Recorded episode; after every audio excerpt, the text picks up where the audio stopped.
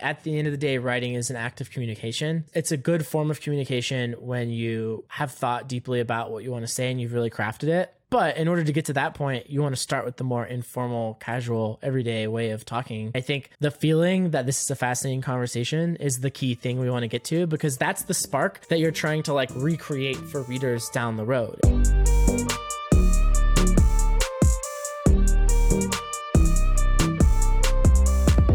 Today's interview is with Nathan Baschez. There aren't too many people more familiar with creator economy than Nathan, and so it's really fun to talk to him. He's got a great background. He uh, started his own company with Hardbound, and he was the first employee and V P of product at Substack in the early days. And he was at Gimlet Media for a while, and now he's running a company called Every, which is a bundle of premium newsletters. Uh, they're really focused on incredibly high-quality content. In this episode, we dive into how to write great content, facilitating your ideas with sort of a mastermind group. There's a fun discussion around that. We talk about Twitter and Facebook and others getting into the newsletter game and what that means. Other ways, monetize your newsletter, pricing, churn. There's actually, it's a great discussion on churn, so you're going to want to uh, stay tuned for that. Anyway, there's a lot of good stuff. So let's dive in, and I'd love for you to meet Nathan. Nathan, welcome to the show. Thank you for having me. Yeah, well, we can have the the Nathan and Nathan Talk Newsletters show.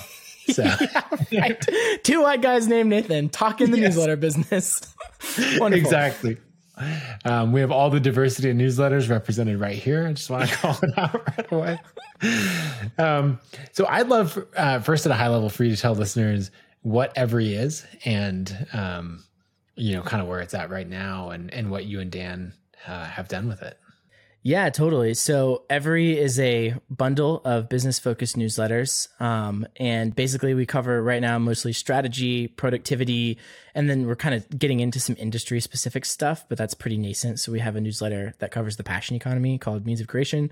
Um, we also have some podcasts that we do that are kind of, they're very related to the newsletters, but basically it's just this cluster of people that that work together to create cool stuff, but there's kind of a lot of, we don't really publish anything under the Every name. We publish it all under one of our individual publications. And each of those are incredibly kind of like specific is the goal.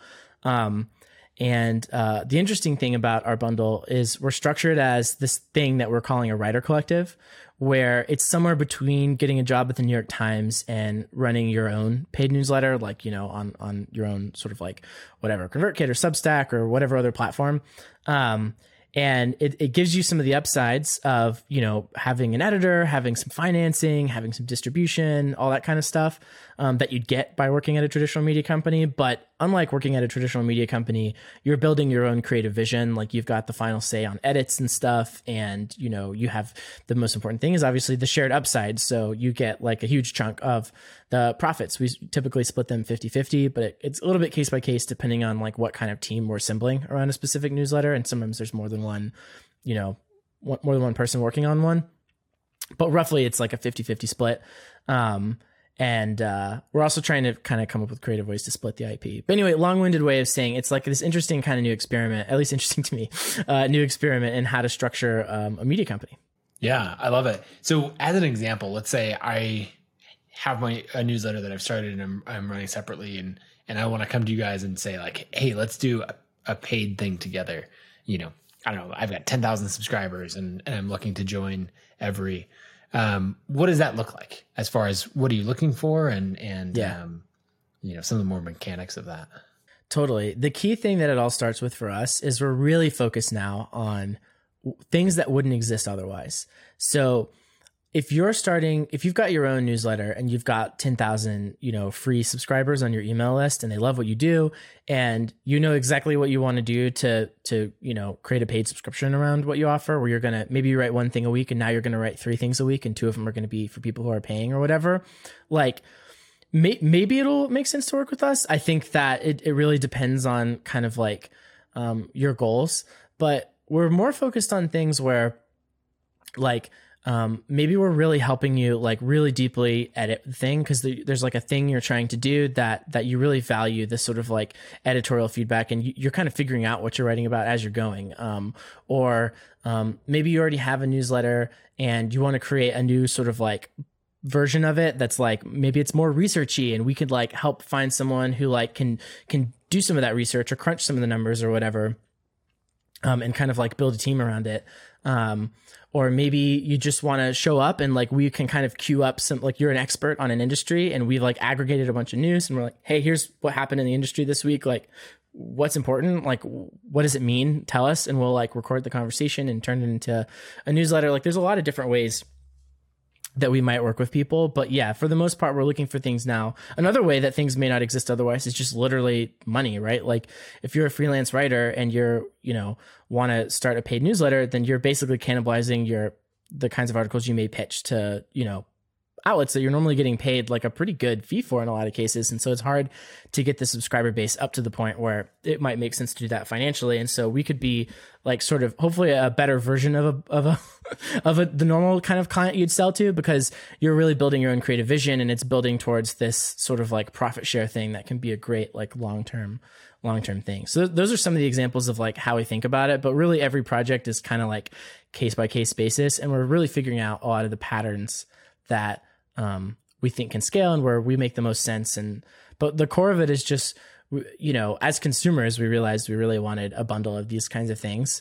Um, because you know, it's hard to, there's a lot that we really like out there and it's hard to subscribe to a bunch of it separately. And it's really hard to discover a lot of it separately. Um, but then also, um, just as writers, we just prefer kind of like working together, like really value editorial feedback, Feedback, feedback, and like developing ideas with people, and kind of like cre- creating a community and a culture that um, can help unlock the best. I think people are meant to like operate in groups, and that doesn't mean every group needs to be structured as a writer collective or whatever. Like, you know, plenty of solo newsletter writers form their own sort of ad hoc groups, but this is just the kind of group that felt like it worked for us. Yeah, that makes sense. So we've had, for example, um, Tiago on the show before, and and uh, he's got a paid newsletter as part of Every. So how does that work when, you know, his main business model is courses, you know, and he's yeah. mainly monetizing his newsletter there. Is it individual articles that he's writing a little less frequently that are become part of Every, or, or how does that work? Yeah. So in the case of Tiago, his, um, he, he had his own paid newsletter for like a while and it was doing really well and had a, had a bunch of subscribers. Um, But he felt like, you know, it could make sense to also offer it as a bundle. So you can still subscribe to Tiago's newsletter independently.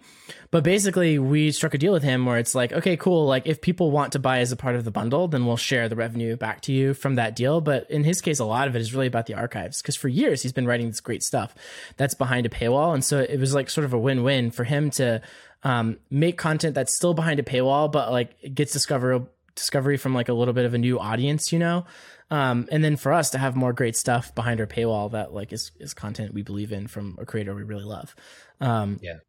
So that's, that's another one of those unique situations where it's, um, it's kind of a, uh, it's like, it wouldn't exist without us or whatever. It's like, well, it already did exist, but like, you know, the whole reason to do it is like, we, you know, basically to extend his existing paid content to like a new audience, um, and introduce his work to new people, but like keep it behind the paywall so that it's not like he has to like, you know, make everything free and shut down the subscription business or whatever. Yeah, that makes sense. Um, you mind sharing a few numbers as far as where you're at on subscribers? Yeah, we so we just basically we've been around for a year in some form or another before we before we launched, and so we just hit the two thousand four hundred subscriber mark and nice. uh, launched kind of like officially. We ha- we were operating sort of. Uh, it's sort of weird because it's like we kind of joke that we're like in stealth, but we're a media company and like publishing articles and building an audience. So it's like, what is that? In yeah. At once, yeah.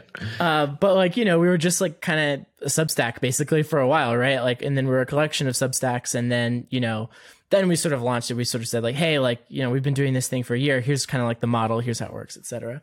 Um, but yeah, it's kind of, it's kind of funny where we, we, we had this name in mind Every sent for like a year, and we like built up this whole subscriber base. And then we, it's like, we just launched the company, but also we've been operating for a year. It's like kind of weird, but anyway, it was fun.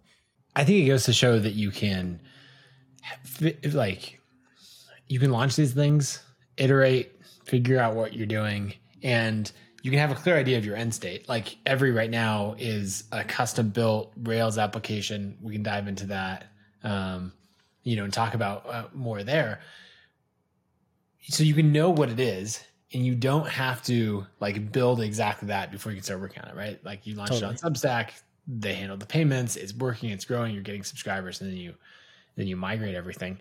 And it's sort of, there's some entrepreneurs who come in and they're like, nope, I cannot make a sale until I have a logo and business cards and everything. And you're like, no, you need, in this case, yeah. you need content and people to read the content. You know, you need totally. a product and customers, and then you can iterate everything else from there. And it sounds like basically yeah. what you did.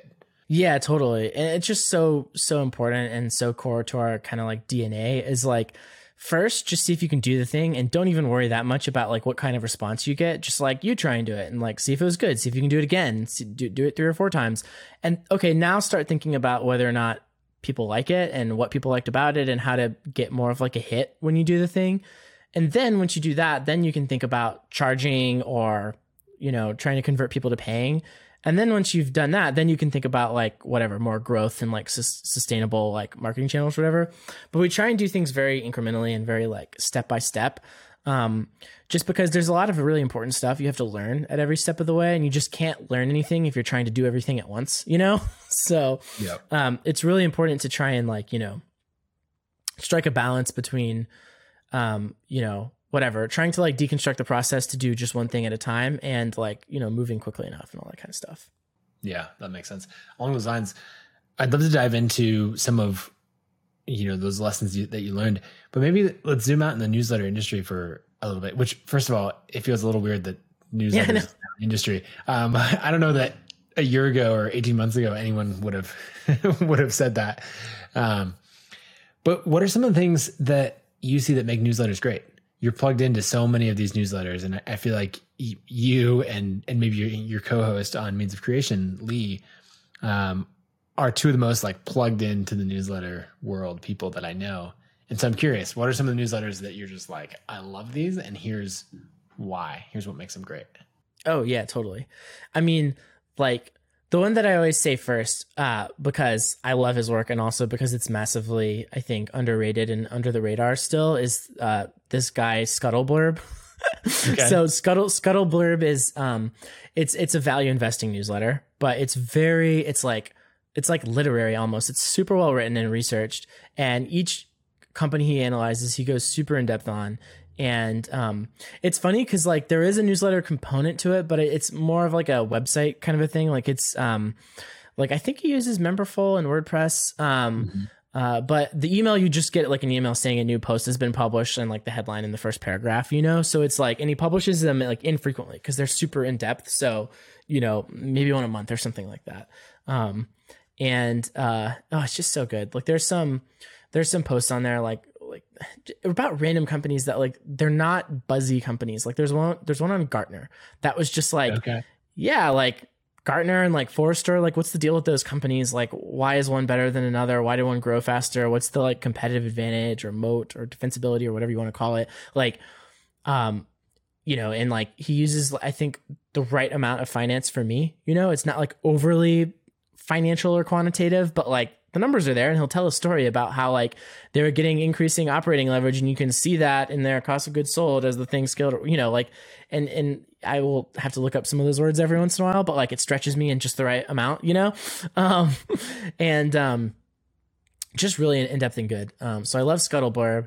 I mean, I can't, I can't not say Ben Thompson, cause I think yep. that the reason why I'm writing the kind of stuff I'm writing is, um, in no small part due to Ben Thompson. Uh, and I think through him, I got into like, you know, Clay Christensen and Michael Porter and a bunch of other Hamilton Helmer and a bunch of other people that really are more like academics or write books rather than are kind of in the current newsletter thing. But, um, in terms of like strategy theoreticians, you know, like that's like the kind of stuff that I, that I really like. And, um, so I, I love, I love reading all those people. Um, what else is good? Uh, just as in terms of like more kind of like current stuff, like media industry stuff, uh, Deez Links by Delia Kai, Media Light by Mark Stenberg. Those are both really good newsletters. Just kind of like what's the latest, like what's going on in media, kind of like quick, really, really voicey, fun kind of like tone. Um, there's, yeah, there's a lot of good, there's a lot of good newsletters out there these days. There are. It's so much fun. I mean, the amount of content that is being produced right now from a unique perspective and and like the commentary that, that you're getting and yeah. in your own ways, I think really fun. Um, what are some of the things like, as you've watched these newsletters that you've really tried to build into Every, or some of these, these takeaways either from strategies that they've employed or, or like voice or any of those other things? It's so interesting. Cause like, I think we think about ourselves as like, we deliver our posts via email, um, but we think about ourselves as like trying to write um, articles or essays in, in most cases more than we think of ourselves like a newsletter. But then like now we're kind of rediscovering some of the more newslettery elements of what we do that are like, yeah, we could have some formats that are more like topical and timely and a little bit more like you've got a formula that like every week there builds some familiarity, which I think readers really love, um, or, or even every day or more frequently than every week. Um, and it's been so fascinating to try and figure out the balance or the mix of what we do.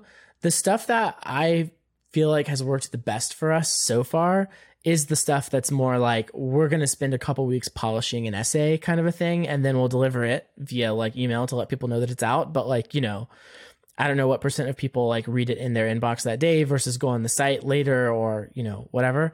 Um, we really think about it like, um, you know, uh, like ideally looking back twenty years, it'll feel like we've created something that's kind of like a modern version of a magazine or something like that with like really high quality feature writing. Um, and also like more snackable, kind of like shorter, more timely series. But um, it feels like the feature writing is kind of like the backbone of what, of what right. we do. Um, and, uh, at least definitely for my own writing, but I think also for, for other parts of the, of the bundle that, that seems to be what people like best, which is so interesting because people say like, oh, you know, attention spans, whatever, like, but people really like depth because it's, it's, yeah. it's not about how many people find it okay. It's about how many people love it, you know? And so it's fine if a smaller number of people like actually get all the way through. If the people who do get all the way through are like, this is so great. I'm so glad I'm like paying for this, you know, like that. That's the, the core goal. Is there... Actually, I'm going to grab something really quick. Oh, uh, sure. We have... So my, my question is, is there any plans to like bring those into other media forms? Because like um, we have this I'm a creator. We did a first edition that was I'm a blogger, like coffee table books of the stories that we've done. And I was just thinking, you know, I imagine every subscriber's... Every subscriber... No, subscribers to every, I don't know how to say it, you know, yeah. um, every subscribers every, subscriber yeah. to every uh, would like, you know, to, to pick up, like to have some of that, those in-depth articles in maybe a long form. Uh, yeah. Like an in print. Yeah. In print. Um, I was yeah. going to say in a hardbound format, which ties back to your previous company. Um, yeah. So what, what are you thinking on that? Yeah, I th- we would love to do that. One idea we had is like to do a sort of yearbook thing almost where it's like every year we do an anthology that's like sold at cost or something to subscribers. That's kind of like, you know, there's probably a little bit of new material, but we're kind of like, here's like the best of this year or something like that. I don't know. That would be cool. Right. I don't know. I don't know what the right thing to do is with print right now. Our, our whole focus is really like building an editorial culture and organization because, um, you know, We've, I think we've got the first year, this past year was really a lot about like figuring out a lot of the basics of like, are we going to do this at all? Or what are like the, like how to basically, how do we work with people and what, you know, all of that. It's like doing things for the first time. And now it feels like next year and it kind of culminating with being on our own platform, honestly. And now it's like all the pieces are basically in place. And now we need to like kind of grow into it, you know, like, okay, like we're on our own website, but we need to make it like amazing. And we're, We've got like a team of people, but we, the team needs to really gel and we need to like go through a lot of cycles working together. And like, we're writing articles, but like, you know, how do we write better and more consistently and all this kind of stuff? And like, we're working with people, but how do we really recruit new people in a way that's a little bit more structured and systematic? So I think a lot of this year is about just sort of like fo- doing the things we already do and like doing them as best we can and learning how to do them, just like staying really, really focused. Um, So uh, I forgot what question that was the answer to.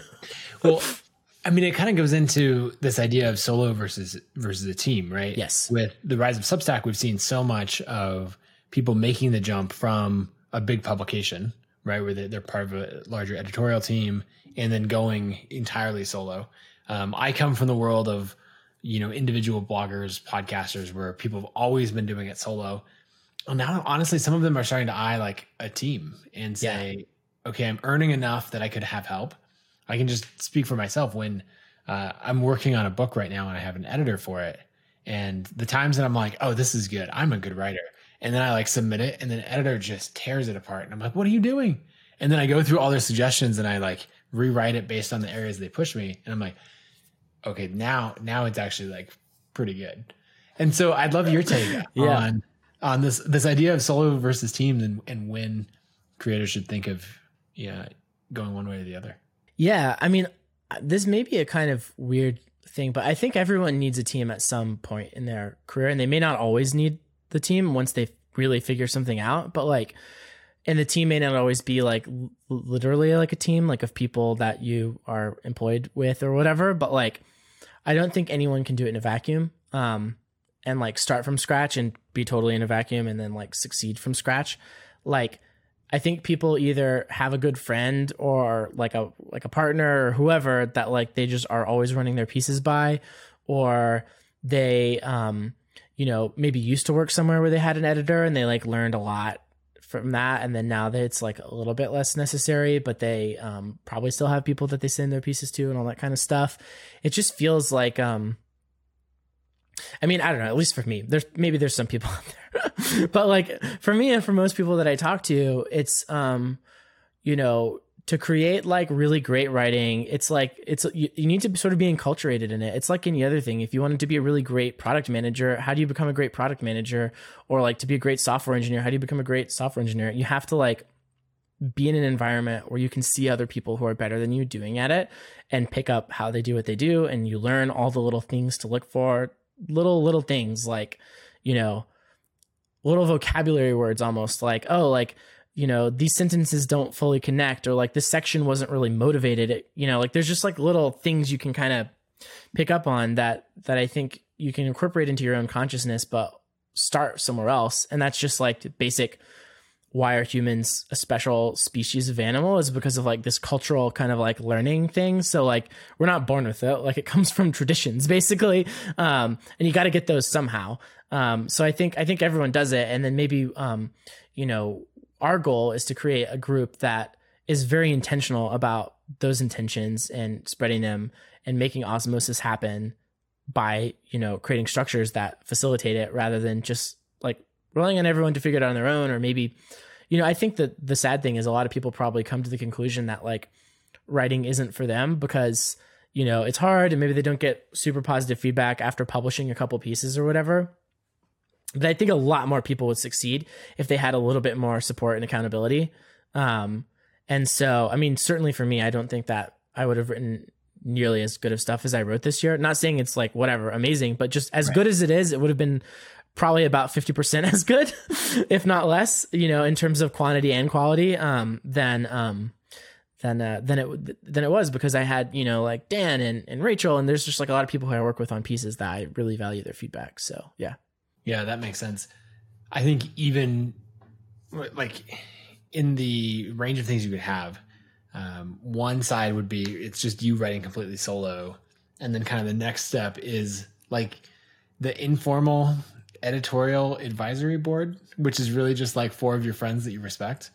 I think about two of my yeah. pieces um, that I'm proud of is The Ladders of Wealth Creation and The Billion Dollar Creator, um, which like, Uh, Barrett Brooks, who's our C O O at ConvertKit, and James Clear, who's a good friend, part of a mastermind group for the last eight years.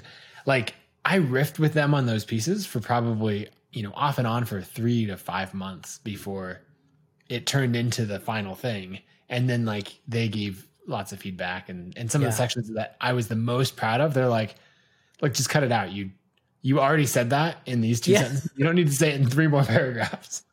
Yeah, totally. No, it's cra- it's crazy how important that stuff is. And another thing that you said there that I that st- stood out to me is, um, you know, especially for it took you three to five months or whatever you said to like where you were like kind of riffing and you're. I think that period of dis- distillation is so important, where it's like you have some time to think about something and to notice things and to pick up little. You're like accumulating little moments where each one individually is like kind of interesting, but when you give yourself a little bit more time to like experience life and, and observe things and learn things and notice things that are all kind of gathering, it's almost like a crystal having time to grow. And it's like, you're finding all these things that connect, you know, like that process is really important. And I think essays that come after that are way better than essays where it's like, all right, I got three days. Like, what am I going to write? You know what I mean? you know what I mean? And, yeah. and it, I think a lot of times when people experience um, the agony of writing, it's because they don't know what they want to say. And, um, you know, sometimes you just need more time to like, know, you know, um, and, and it's really, but it's really hard to do that if you have your own solo paid subscription audience. Like you need to publish something probably every week to make a paid subscription newsletter work. And so it's pretty hard to carry that on your own shoulders if you want to write the kind of things that take a month of like chewing on an idea or whatever and accumulating um, insights or or perspectives or whatever. Um, but that, that that's the cool thing about the bundle is um, people are subscribing for a collection of people rather than just one. And again, this is like nothing new. It's like the New Yorker, you know, if you if you get it every every week or two, like, and you look at the table of contents, it's not the same writers in there every single time. They kind of rotate in and out because it takes a while to create one of those things. Um, and so hopefully we can have a similar type effect. Um, And it'll be a lot easier to justify the paid subscription than than as a standalone. But as a reader, it's like even better because every week you get something that has been distilled for like a month or longer potentially, um, right. rather than whatever I could come up with in like three hours. Because I send my newsletter at the same time every week, and three hours is coming up really soon. Um, yeah, there's two sides of that. I want to dive in on the paid newsletters in just a second, but um, on the other side. What systems do you have in place, or do you like you encourage for the writers as part of Every to have in place to sort of start on those ideas early and then be able to refine and develop them over time, right? Because that requires somewhat of a research system. It requires yeah. some productive procrastination, I guess. Like yeah. it's more than just like work on this article for, for five months. There's there's got to be more of a process. Yeah, totally. Oh, this is so interesting. And we're actually just starting to develop some of this. And I'm so excited to like see just what happens over the next year as we really like start to systematize it. So um, basically uh, what we realized is we were thinking about it like how we imagined, um, you know, a magazine or a newspaper might handle this kind of thing, which is like you have a pitch meeting and like you come up with an idea for what you want to write. And you roughly know like kind of vaguely, this is the headline. This is what the story is about. It may not be the exact wording of the headline, but like you basically, you know what the piece is going to be. And um, you come and you like pitch it to people and people say if it sounds interesting to them or not, basically. And then you move on. And we and we we did that a little bit. And it was just like, this sucks. Like, this is not this is not it. Um, so first of all, whether something is fully formed or interesting or not, as like sort of a spectrum or like a binary of like just how interested am I, it's like that's not even the point. Like the point is um I it, and like just a sort of adversarial-ish relationship between like a pitch. It's like I'm I'm selling you something and you're deciding whether or not you want to buy it. You know what I mean? Like really what we want is what comes prior to that, because the, I think there is a time and a place for pitching stories, but it's after you've done a lot of the work to figure out what the story really is. And so how do you, what is that work? Like, and how do you, how can it be made more efficient or better um, by the sort of like, you know, by, by the fact that you can do it with other people. So we, I'm, I, I don't know if we're actually going to call it this, but the, my, my goal is for us to call it inkling cultivation. Okay. Where you have an inkling about something that's interesting. And I think another thing that we'll probably actually call it is what's interesting. It's just a meeting called what's interesting. And you show up and the goal is like to get into interesting conversations, basically. Like if they're, if people are enjoying talking through an idea, then like it's working. It's, it's all about that feeling of actual like enjoyment, you know? Um, But the byproduct of it is um, I can say like, hey, you know, I was thinking about like Clubhouse and I think that I'm not sure if it's like a feature or a business. Like clearly there's something compelling about the audio room format, but like, is that just going to be a thing that exists in a lot of products like Snapchat stories? Or is that going to be like its own network effect business type type thing? That's like going to be, you know, an important company with like some real defensibility and revenue and all that stuff. Like, I don't know. I just, you know, it's an interesting question to me. And um, like, then other people will tell you what they think and you can get into a conversation about it and it's fun and you can take notes and stuff. And then, then you're in a much better position to like write a draft or do some more research or whatever than if I had just kept that thought to myself, you know? Um, yeah. When I could see uh, someone saying like, oh, well, that's, that reminds me of this article. Right. And that someone else exactly. wrote and they share it with you and you might be like, oh, okay, it's been written already. I'm done. But most likely you'd be like, no, I actually, I disagree here. I, I like, yes, it has a similar title, but I think it's going to go this direction. And, and so, yeah, you know, that's the sort of thing that, you know, your very first commenter is going to be like, ah, this has been written before.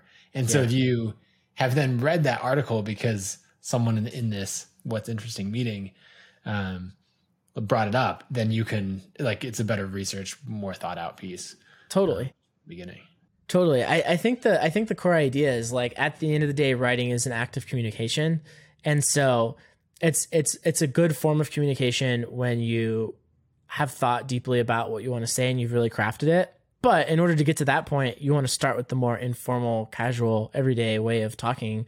And I think the feeling that this is a fascinating conversation is the key thing we want to get to, because that is ultimately, it's like, that's the spark that you're trying to, like, recreate for readers down the road. It's like the thing that feels interesting now is ultimately the same feeling in some ways that the reader is going to have later. You're just serving it up to them on a platter in, like, a guided journey, as opposed to, like, the sort of, like, rough, you know, loose thing that happens in, like, live, live conversations. What I love about that is not just the refinement of the ideas, but you're also taking writing, which can be a very solo, sometimes lonely task, and and turning it into a, a, a social, engaging, you know, having that connection. And it's yeah. something that, right, someone might start a newsletter, it's growing, and they get advice like, oh, you should hire an editor. They'll push your ideas better. And you're like, look, I don't want to spend hundreds of dollars per article on an editor yet. I'm not quite there yet. But you could make your own, like, uh, I recommend mastermind groups a lot. Yeah. You know, and so you, you can make your own, like, what's interesting group of, like, totally. Get together with four or five newsletter creators in the same space and have a weekly or a monthly call where you just kind of riff on each other's ideas. Um, and so that's amazing that you're creating that for, you know, member, like, uh, publications inside of Every. Yeah, totally. I'm so curious, like, mastermind, I didn't even make that connection, but I think it's completely apt. Like, are there any structures from that that you think would be useful for, um, you know, groups of writers talking about what stuff they're interested in potentially writing about? Well, there's two sides of it. One, with the mastermind, it's using that word. It's more commonly going to go to, to like, how should I grow my publication? What strategies should I use? And so a lot of people are going to fall into that side of, like, oh, well, Nathan, if you did yeah. this, then you would grow five percent faster per month. And that has its place, um, and can be, like, highly recommended, very useful. I think what we're both saying is you need both. You, like, that's yeah. the business side. And then for a second, let's just set aside everything about business and growth, and let's oh, just yeah, totally. talk content and, and make sure that those stay, like, there is a wall between those. And I think right. Like, you know, church and state. Yes, exactly. Um, that would be funny if you're like, this, this is church. Church. Is yeah. Oh my God. We should totally call it church. That is actually a great idea. And we could have another meeting called state. And it's like, yeah. it's just about the business, the logistics yeah. of growth, uh, everything yeah. else. You know, what's the conversion rate on that? You know, and you're like, I don't care. This is a church meeting. Oh my God. I actually kind of love that idea. I mean, there is a problem with media companies where there's sometimes too much separation between church and state, but I think having a cheeky play on that could be, like, really fun. I'm going to pitch Dan on this. Okay. I, I love it. Um, so structures for the mastermind, you know, I've, I've seen, uh, hot seats, you know, that that's probably the most common one, where, say, if you have four people in a mastermind group, they're, they're rotating who's in the hot seat, uh, every week. Another important thing would be accountability. Yeah. Uh, Often you have these ideas that maybe you've you've pitched it or thrown it out in a what's interesting meeting. Right. And then you follow up and you're like, so whatever happened? Did you write that thing? Right. And so if there's some visibility, let's say there's, like, five or six of us on the on this meeting. If there's some visibility into what's in your rough drafts article list, and you're like, hey, that one is actually good. Like, I have one from quite a while ago that's like, oh man, it's probably seventy percent written, or at least the, the first draft of it is. And it's sat there and I haven't worked on it in six months. And so to have that accountability where someone is like, hey, you got to actually put work into it. Like, you went from productive procrastination and now you're just straight up procrastinating. Avoidance. Yeah, totally. Well, well, well, Nathan, if you want to join the collective, there's always a seat for you at the, uh, that sounds good. I might just have at the what's interesting meeting, or should we call it church? Yes, exactly. Um, I like that I'm being recruited to church. I did not expect that on, uh, on a podcast yeah. with you. Um, well, I love that approach of getting more support beyond, like, the editorial. Are there other areas that you think of, um, you know, individual uh, newsletter creators should be looking to, to add some more support? Yeah, I think, um, I, I mean, there's there's obviously a whole bunch of kind of like just the logistics of running a subscription business that it's really nice to not have to, you know, and like someone wants to cancel and, you know, they just emailed you, cancel me, instead of clicking a couple buttons, like or whatever. Like you, doing customer support email is like, you know, always never, never fun. And when we were on Substack, they did that for us, um, as they do for all of their writers. Um, but, you know, like we do that now. Um, but I actually like that. Like, I, I think it's really good for us not to be insulated from those types of things and to have the control to make it a better experience or whatever, if we want, like in whatever way is like best, best kind of like suited to our, to our strategy and to our customers and all that stuff. Um, but like as a writer, you know, you don't necessarily want to be doing, doing a ton of that. Um, what else? Um, I actually think it really helps to have someone to help you look at your data.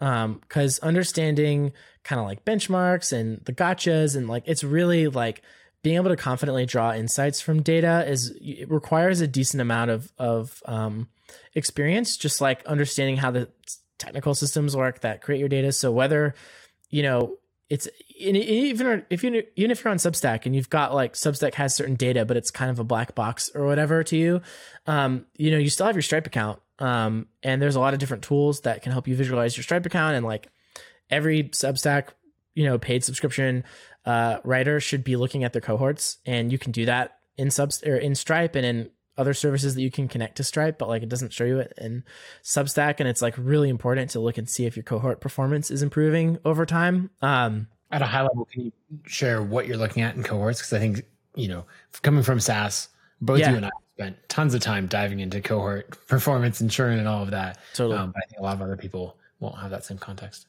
Yeah, definitely. I mean, at the highest level, basically, if you're running a subscription business, um, you can really only grow so so fast, or you can only go so far if you have high churn. Because even if you're signing up a bunch of new customers all the time, if just as many customers are canceling, then you're not going to end up with a business that has a lot of longevity. Whereas if you have a very small percent of your people leave, then you don't need to add as many nor as many new customers in order to grow. And even maybe if you haven't quite figured out your marketing or whatever, it can still be a pretty quickly growing business, um, just by the sheer fact that everyone's sticking around. So like churn, churn is incredibly important, um, in a lot of ways more important than, um, how, how well you can attract, um, new subscribers, um, because it shows if there's really like longevity there and like real value being created. Um, And, you know, the best way to measure that is just by looking at how long people stick around on average. Um, but it's interesting because it's more useful to look at this in some sort of segmented way than just in general. Like if you're looking, you're like, okay, whatever, like two thousand people have ever signed up and I have one thousand six hundred that are active now. So I've got like whatever percent churn that that would turn out to. Like that is one way of doing it. And it is, it is like a somewhat useful metric. But if you want to get pretty actionable and figure out like, okay, why are people churning? Or like, can I cor- can I connect any of this churn to like trends or whatever? It's nice to, it's nice to segment it in some way or another. And the most common way to do that is just based on cohorts, um, where it's like the cohort of people who signed up in May, what percent of them were still there in June? What percent of them were still there in July? What percent of them were still there? And you can kind of like draw these lines almost that it's like the x-axis is months since joining, and the y-axis is percent that are still around. And so it starts in the top left at one hundred percent, zero months since joining. Okay, one hundred percent is there. And then in month one, what percent? In month two, what percent? In month three, what percent? Um, and you want it to basically flatten out at some point. Um, mm-hmm. If it just keeps going and it's approaching zero, then like, you, you know, overall the business's revenue will eventually pro- approach zero. Um And, and, but you know, good is, it's hard to benchmark. It's like, that's always the hard question is like, what is good? Well, it's like good, bad, whatever is less important than just doing the math and extrapolating what your business is likely to do. You can make projections based on these kind of like averages. Um, but you know, it's probably, you want to have greater than like fifty percent, uh, terminal cohort retention, especially after like a year of being around. Um, And uh, if you don't, it's important to kind of like really figure out, like, it's probably important to refocus efforts and say like, oh, we're not going to focus so much on new customer acquisition. We're going to focus on really understanding what's going on with our existing customers and why um, they, they seem to be leave- leaving so frequently. Um, so anyway, that was kind of like a long-winded answer, but it's, it's really, really important for any subscription business. Um, consumer, you know, media subscriptions is really no different in principle than like SaaS B two B software. And in a lot of ways, once you get to the really core principles, of course, they'll have different, you know, once you start to get into more of the nuances, there's very different levers, there's different specific numbers you may want to look at, but like at the core, looking at your retention on a cohorted basis is like really, really nice. And also you want to see it go like up over time, ideally. So it's like, maybe you had some cohorts that churned a lot early on, and then, but as you're making improvements to your, to your product, whether it's an editorial product or any other type of product, you hope that new cohorts tend to stick around better, because that sort of shows that you're actually creating value. Like the things you're doing to improve your customers' experience are, are actually creating value. Um, so anyway, it's been interesting to us to observe what kinds of things make a difference and, and what don't. Um, it's its own, it's its own whole big thing to dive down, but yeah. Yeah, one thing that I've often seen in, in churn co- cohorts is the very first cohorts uh, tend to do decently well. Yeah. And the next, there's like this valley. The next yeah. whole bunch don't do so well, and you climb out of it. And basically what happens is you get the people who love you and would buy anything and pay for it forever, and they signed up the moment you launched. They're just like, yep. I'm, and they'll never cancel. And then after that, you're into the people who are like, okay, I'm signing up because you say it's good. You know, I'm, I've been marketed to and I converted, but then your product isn't that good. Yeah. And, you know, and so then they cancel, and then the product gets better over time. And as more people sign up, then they're like, oh, this is actually what I expected to get. And, um, they're sticking around because of the product, not just because of an existing relationship or they're a true fan. And that's what you want to see. Like, so don't be yeah.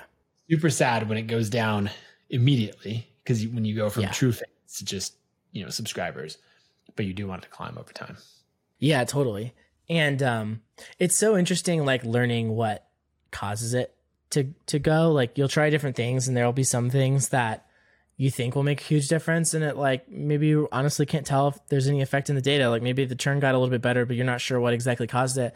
And then there's other things where there's like it's a pretty clear difference. And for us, what that thing has been, you know, without giving away too much of the secret sauce, is um, when someone new joins the bundle that people already like, it's like, that's the feeling of the value proposition of the bundle is like, oh, my price didn't go up, but I'm getting more value now. And it causes the expectation of like, this is going to keep happening. So I might as well stick around and kind of like see what's going on here. You know, um, even when we have like a hit article, it's kind of like not as powerful as someone new joining the bundle. Oh, interesting. Okay. I was also going to ask how pricing plays into it, because I noticed that on the new site, you're pushing, you know, the annual plan is the default. So two hundred dollars a year for every, um, twenty dollars a month is available, you know, but it's sort of like, okay, yeah, yeah. In the F A Q, if you want the monthly, here it is. Yeah. two hundred dollars a year is the, I couldn't I, decide if that was like bad or not, like to do it that way. I really don't want to design anything that's like user hostile. Um, but I really didn't want to prioritize the monthly thing very much in the design. And it's hard to like, what's the difference between like having a dark pattern and just having something that's like deprioritized in the design? I don't know. Um, yeah. Well, I think, I mean, you're, you're saying this is the product that we're selling. Yeah. If that doesn't work for you, we do have other options. And that, I feel like that's different than like, I, I don't know, dark patterns and user experiences, a whole different road. And all you've done is like on the site, your, your user interface is, is just copy. Yeah, totally. But so the question was basically like, why the two hundred dollars? Why focus on annual, all that kind of stuff? Yeah. And, and what effect has that had on churn? That's an interesting one. So we, we have very few people that have been around for over a year. So our initial customers from when we very first launched paid subscriptions were a lot of the, like sort of true fans that signed up like on day one ish. And so those have retained fantastically well. We're a little bit more curious about what's going to happen. Like come, I think June ish is when we started to really get beyond just like people that knew us, you know, and like, we were kind of hitting a stride with some of our writing, and we added um, Tiago to the bundle and all that kind of stuff. That's when we start to get beyond a little bit. And um, when those yearly renewals come up, it'll be more of a true test. Um, a lot of the reason why we decided to focus on annual instead of monthly is because if we can convince you to be around for a year, that gives us a lot longer to improve. Whereas if it's a decision every month, like we're only going to get so much better in a month, but in a year we'll have a lot. I mean, I hope we're going to feel like very different in a year, you know? Um, and um, so it just lengthens the decision time. And like in exchange, we give you forty dollars off because you would be spending forty dollars more if you stuck around for a year on a monthly plan. Um, and also in exchange, we give you, it, it's only a dollar for thirty days, and then we charge you for this. So there's a pretty long, it's not a free trial because we want to make sure like, you know, you're a little bit bought in and kind of like there's some skin in the game to like give this a real try and like read some stuff. Cause I do think that there is some activation energy around like reading things. Like it takes some effort in order to get the benefit out of it. But once you do that effort, you may be bought in, or, or maybe you're not. And in which case we need to do a better job, or maybe you weren't like the right target, kind of like the, the right kind of person we're targeting. But, um, anyway, that was the kind of theory behind the one dollar for thirty days thing, is like, you should have a pretty good idea of if this is like basically good enough for you to like stick around for a year. And then once the year happens, like, then we have a year to get better kind of right. to like prove, prove the product.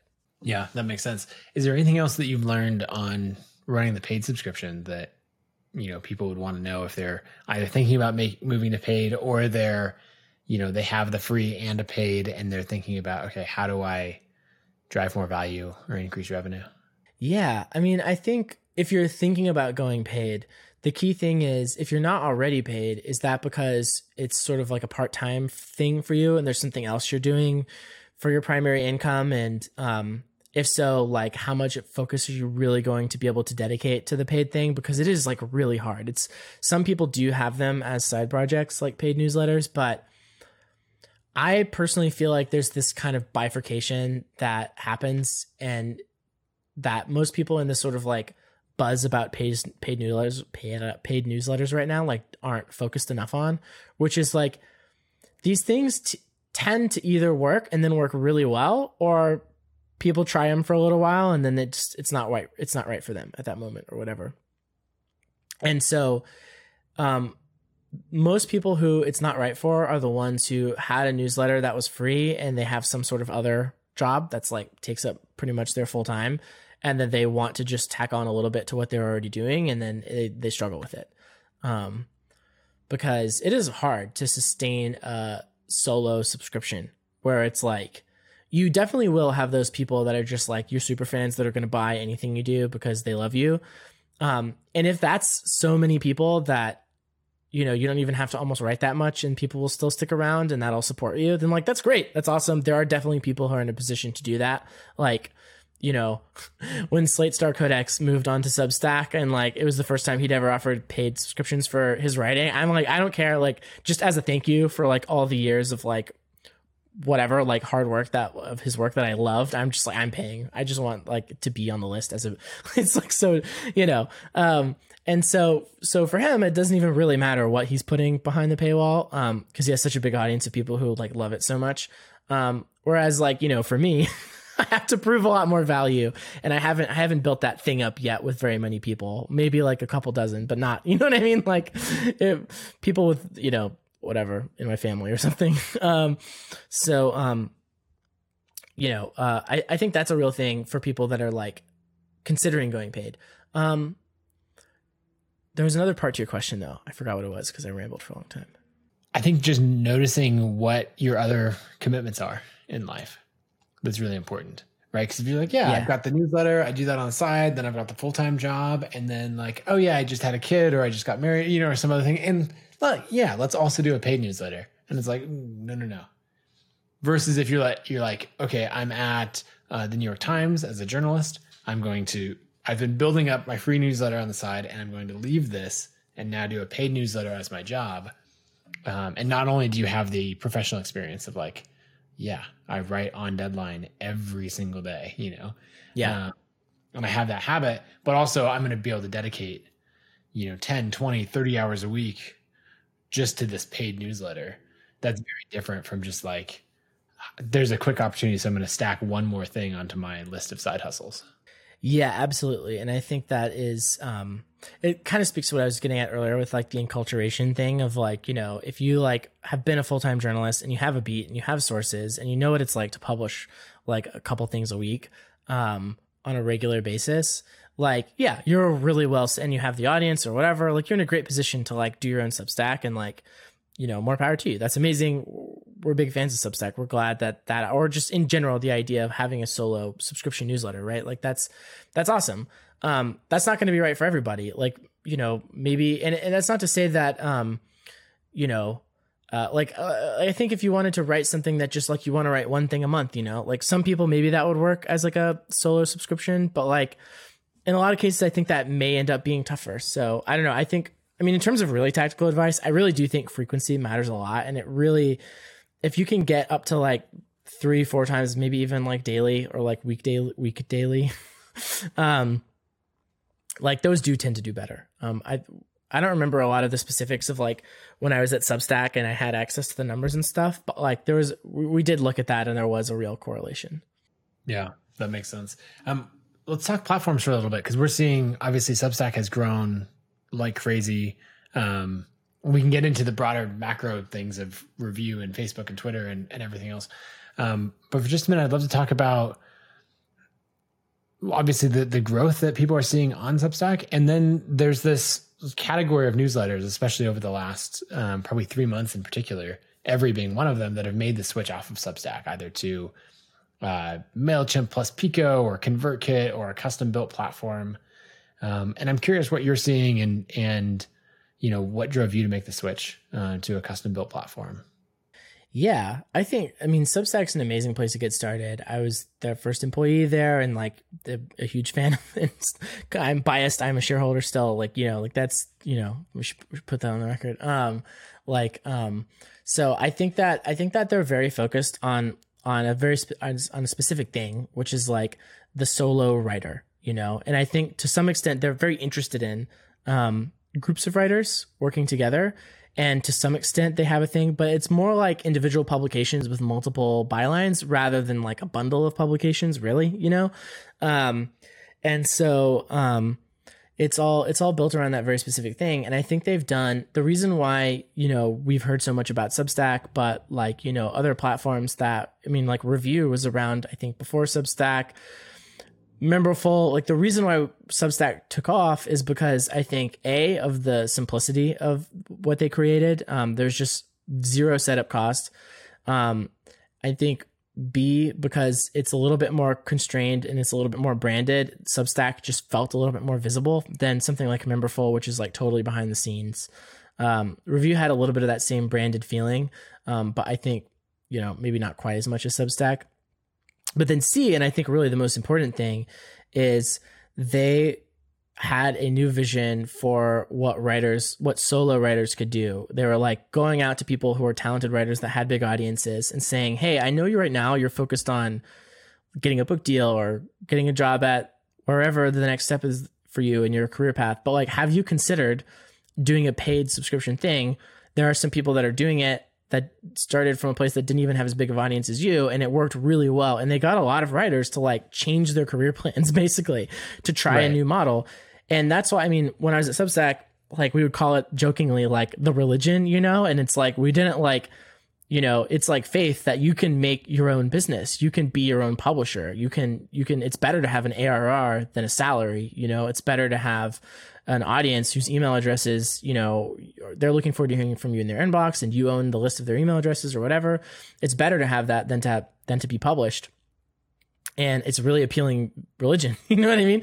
Um, it's, it's something that I think, I think that they just aggressive, they understand writers, because Hamish is one and, and, you know, was, was a journalist for a lot of years. And, um, but he also has that kind of like salesperson thing, you know, of like, he, he, he knows that's like their D N A is like, have you considered this basically? No, you probably haven't, but you really may actually want to. Um, and then I think also what really supercharged it was just honestly, Andreessen Horowitz like does a great job at like, they're very well networked and they use their network, and we're seeing it now with Clubhouse too. Um, and that really can, there's, there's sort of network effects that they understand around cultural stuff. That's like, um, you know, it's acceptable to like have a Substack in a way that going on a platform that maybe people haven't heard of as much is like, might feel more risky to people who like, you know, are, are more, um, like if you're, you know, a journalist or whatever, that, that you, you want to do something that feels like it's a little bit more well understood or whatever. Um, Substack is kind of like blazed that trail. Um, So I think there's a lot of huge advantages to being on Substack. I think that it's awesome that Substack is sort of like realizing that vision in a way that, you know, we talked about when I was there, but like there wasn't a ton of people publishing on Substack when I was, you know, it's, it was really amazing to see kind of like the growth over time. Um, and um, I think that there's definitely at the kind of like high end, some, some possibility that there will be more um, people who, who kind of have a vision more to create their own publication that's like multiple authors. Like maybe it's structured as a writer collective like us, maybe not. Um, but um, I think that some of those, it will make sense for them to like own their own stack and, and, and leave the platform to have a little bit more control. Um, but maybe Substack will also build to be like more supportive of that use case. Like I could imagine them if they had given us like, you know, a lot more customization, like they could have kept us for a little longer probably. And it doesn't seem like something that doesn't fit with their business model. I mean, at the end of the day, if they're providing, you know, the infrastructure and they've got their percent take, and if you want to go in and do a lot of customization, you can, but like, you don't have to, um, you know, there's could, could have stuck around a little longer potentially. Um, so I don't know. It'll be very interesting to see kind of like what happens at the high. I think at the high end, it kind of will bifurcate what, where, um, some will kind of form their own media companies that are like multi multi author type deals, whether it's a bundle thing or like a just a normal publication type thing. But then I think there was also going to be a lot of people who want to just write, you know, and like, they know what they write, they know their audience, they've got their thing figured out, and now they're kind of cashing in on it rather than it's, it's a different situation from like, you know, like Matt Iglesias, for example, like when Matt Iglesias, like, you know, fifteen years ago or whatever was coming up, um, it was probably very important that he had like colleagues and editors and all this stuff. Now, like he's been doing it for a while. He can like, he knows what he's doing and, you know, a little bit of different needs. So it's an interesting like thing to observe kind of the market evolve a little bit, and our understanding of like h- how to make these models work evolves. Yeah. I think it'll be a lot based on, like you're saying, what the individual writer wants. Yeah. You know? And some people are saying like that super clean, simple publishing experience and just like almost put up some of the guardrails so I can just focus rather than getting caught up in the weeds of everything. And then other people are going to say like, okay, well, based on pricing, you know, I want, I want to be paying three, four percent, not ten percent, you know, or, yeah. um, or you'll get into automations or some of these things where people want to try a hybrid business model. I think it was interesting. Um, Hunter Walk has this article on like the multi-S K U creator. Um, mm, yeah. And so having a method where some of that's available, you know, because on Substack, you are limited to just like recurring payments, and you'd have to use a Teachable or ConvertKit or Gumroad or somebody else if you wanted to do a one-off product. Yeah. The multi-S K U creator thing is really fascinating to me. I don't, I don't know how I feel about it. On the one hand, I'm like, yeah, it makes sense, because you'll probably, maybe you'll have like something that's cheap and then something that's more expensive or whatever, and different people want to buy different stuff. On the other hand, like I'm not anxious for us to develop more S K Us. Like I want to pack more value behind the same S K U. It's like we have this bundle and we just want to keep making it better and better. And we think eventually the T A M could be pretty large. Like there's a lot of people who, you know, whatever, may eventually want this, but it just, it needs to be really, really good. And let's just keep making it really good and making it a no-brainer where there's like tons of value behind the paywall, but there's just one simple price. There's one simple product, you know. Simplicity is good. Um, last thing that I wanted to touch on is, um, you know, in the last two weeks, I don't know, it's pretty recent since we've been recording, you know, Twitter acquired Review. Um, yeah. And also Facebook, there's like some, not an official announcement, there's like some rumor. Apparently they're getting into newsletters too. So I just love your take on it of, I, you know, a couple of years ago, newsletters were this thing that people were like, you're, you're starting a newsletter? Yeah, that's, totally. And that now all the big companies are getting into it. Well, it's interesting because, um, you know, Twitter historically has fumbled like new opportunities, basically like Vine and like Periscope. Like, you know, there's a lot of sort of stuff that they were like right there. And then like someone else really ran with the opportunity. Like Vine really could have been TikTok, you know, like, and Twitter could have owned it. Um, like, I don't know, maybe not, but I think, it, I think it could have been. Um, and, um, like, you know, the newsletter thing is interesting because, um, it seems like they're acting a little bit more decisively about trying to convert people from being, you know, a writer with a Twitter account and then all their writing somewhere else to like, what if I just did it all here? Because my audience is here and the audience I'm trying to reach is also here. And so we can really reduce the steps in the funnel, and that could be a really good thing. So, Um, I think for Twitter, like if they want to be really bold, like they could, it could be a massive opportunity. It just historically, a company as big as Twitter is not going to be, I think, very decisive in, um, leveraging the value that they can add as Twitter because it, it creates a lot of risk for them of like upsetting the other parts of their business model. And there are very real trade-offs. Like, do we want users to keep scrolling and seeing more ads, or do we want them to like go into some subscription funnel where it doesn't make as much sense to display ads? And like, you know, there's very real trade-offs there. And how do we even split the money with writers anyway? And like, what do we, you know, there's, how do we power discovery when like basically the reason why people are mad at Twitter and Facebook and YouTube and other platforms is because they did a great job with discovery, and some of the things that they were helping people discover were like terrible. And so right. At scale, you can't, like, if you're trying to get in the middle of content discovery, you're also going to take all the risks that come with that. And it seems like we're in a moment where, generally speaking, the last thing they want to do is be more in the middle of that. So um, it's tricky. Um, it's, it's, it's very tricky. But um, they certainly have a lot of potential. It's just unusual, I think, for a company with that kind of potential to actually uh, use it. W- one one other interesting comp for this is like YouTube has a Patreon competitor. It's just not as popular as Patreon because, you know, they don't push it because it it's conflicts with their main actual business model. Oh, that's interesting. Yeah, because I remember them making quite a bit of news when they announced it. And it's sort of like, okay, is this it for Patreon? And, you know, Patreon's just like, yeah, keeps... keeps climbing. So I totally. think that's fun. And then with Facebook, I mean, culturally, as far as companies go, Facebook is much more prone to like actually copy a thing, you know, like boldly, you know, uh, whereas I think Twitter's a little bit more in line with other companies, at least what we've seen historically, uh, where they're a little bit more cautious about it. But I mean, Facebook, like the absolute worst audience for Facebook in terms of any sort of level of trust is just is writers, you know? So like, I'm sure Facebook is so huge that there's like, you know, definitely going to, they can find some writers that like will publish yeah. on Facebook.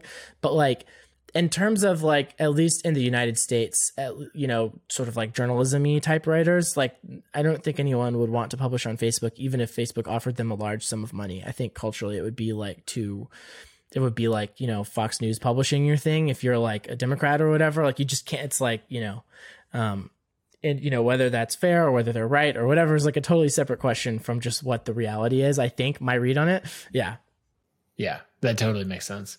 Well, I mean, no matter what, it's lending a, an air of legitimacy, and, you know, it'll bring so many new writers into the, into the fold, right? Because if someone's like, I've been growing my Twitter following, whatever else, and then this button pops up of like newsletters, new, and you're like, newsletter, I thought about starting a newsletter, sure, I'll do that. And then then really the buying decision happens. Someone might start on um on Twitter and with Review, but then they might also just as easily switch and say like, okay, you know what, Substack or ConvertKit or Ghost or one of these others, you know, basically it might serve as a funnel to bring someone into newsletters yeah who is more likely to end up on Review than anywhere else because that's the natural path.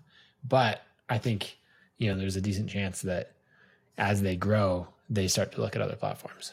Yeah, that is an interesting.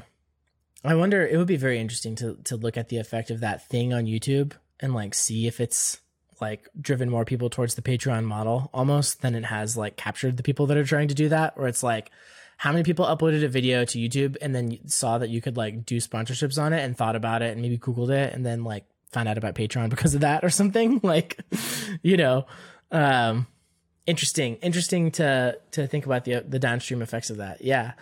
I mean, it's so interesting, the effects of like, um, just something becoming a meme, you know, like this is kind of what I was saying about Substack religion earlier. It's like, I think a lot of times people do what they believe will be profitable to do, and that belief is based on what other people seem to be believing right now. And so um, it does add a lot of momentum to that belief that Twitter and Facebook have added support for it or are considering it or whatever. Um, I think that um, it's interesting. It's interesting that it's the word newsletter that has sort of captured all this magic, because it's really, to me, it's about writing, and it's about the direct relationship with readers and writers. And it's about, um, like, I think email as a channel is a good component of it. Um, but there's also this other almost baggage with the word newsletter that it's like almost the form of it. It's like, oh, this is a newsletter. So it means like, welcome to edition number whatever of my roundup, where I like, it's some links with my commentary or whatever. Like, you know, like that's not necessarily like what a newsletter really is, but that's kind of like what it was. So it's interesting. It's like a blog is where the writing is, and then a newsletter is like every week I just point you to different links or whatever. But blog doesn't have the same um, trendiness. Like it totally, you know, like, hey, you should quit your job at the New York Times and start a blog. They'd be like, at, right now, they'd be like, no. Yeah. We say newsletter, or, or this, you know, like, I don't, I don't know what the deal is with that. Yeah, it's so funny because it's like the word blog is like totally out. But like as recently as, I don't know, whenever Medium first launched, it was like a way to start a blog without having to like publish all the time because you're like publishing on Medium rather than having to start a blog, you know? Oh, that's fascinating. Well, um, I should let you go. I'm also realizing it's, I should have turned some lights on. It's getting weirdly dark in here over time. That's all right. um, the sun is setting on our conversation. This, yes, this, the time has come to, come to a close. Um, but thanks for coming on. Where should people go to learn more about Every? Yeah, every dot to, every dot to, every dot to. We, we like to pretend that it's like Toronto or something. It means something cool. Literally, it was just every dot, and then that was like one of the. Or what are we gonna do? Every dot limo or something? Like no, like that doesn't. You know, every dot is. No, that was probably taken. We figured Notion is worth a couple billion dollars, and they're Notion dot S O. So we're like every dot to will probably be fine. Yeah, it's available. So long as it's not a negative, you you can go yeah, with whatever. It's great these days, which is great.